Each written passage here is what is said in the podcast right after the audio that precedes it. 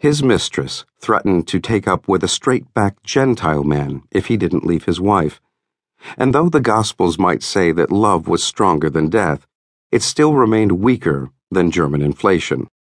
Kafka and Dora had chased prices up and down Berlin's streets and avenues, but they hadn't caught up with them before Franz had run out of breath. Franz had to return to his bedroom in the family flat in Prague. Here, Brod and he plotted out where he might send the work he'd written in Berlin, and so raise enough money that he could escape from his father's house, a horror to which he wouldn't expose Dora, and rejoin his beloved in Germany.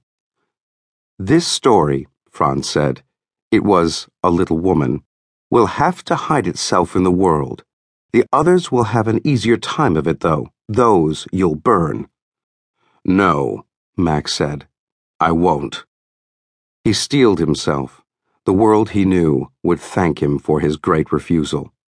Max, you're an honest man, and I am proud to call you my dearest friend. I know you can't ignore my dying request. Franz Kafka's dearest friend. Brod felt deeply honored. How could he not do as Franz asked? I most certainly can and will ignore your request, Max said. I won't do it. Franz Kafka's works would be like a well of water for the world, and yes, Max would benefit too. This role, saving Franz's stories, might be the difference between his endless, grinding career and doing something truly worthwhile, something that would be remembered. As if in reply, Kafka described a small revision he would like made to one of the unpublished and therefore supposedly to be destroyed manuscripts. Max felt as though Kafka was teasing him. If so, the activity must give Kafka a little ease, and so, as his closest friend, Brod would simply have to bear it.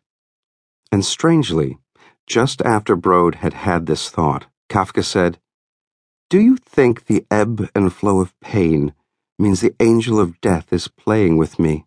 The way a cat plays with a captured mouse? Cruel, that cat, Brod said, also meaning Kafka cat toward Max Mouse. Cruel, yes, Kafka said, but not malign. The teasing is probably more meant to ease the torment the cat feels than to add to the pain of the mouse.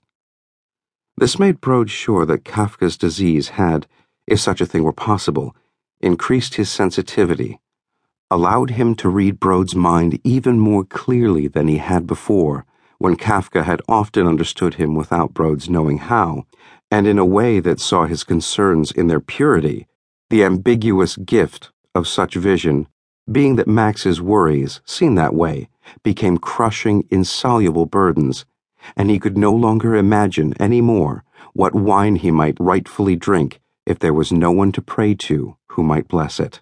But why, Brod asked, does the cat need to distract himself from his joy in his meal? Joy? Oh no.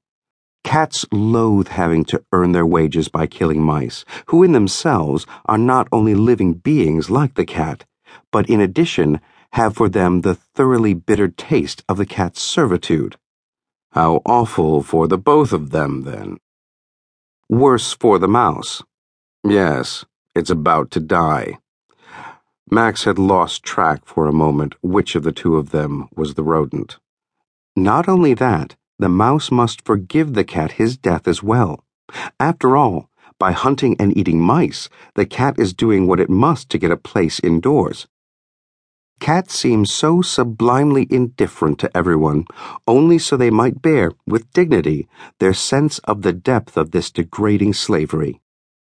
And the angel of death? He's just like the cat. He does his master's bidding, but he hates his work. Who else would God have chosen for the task?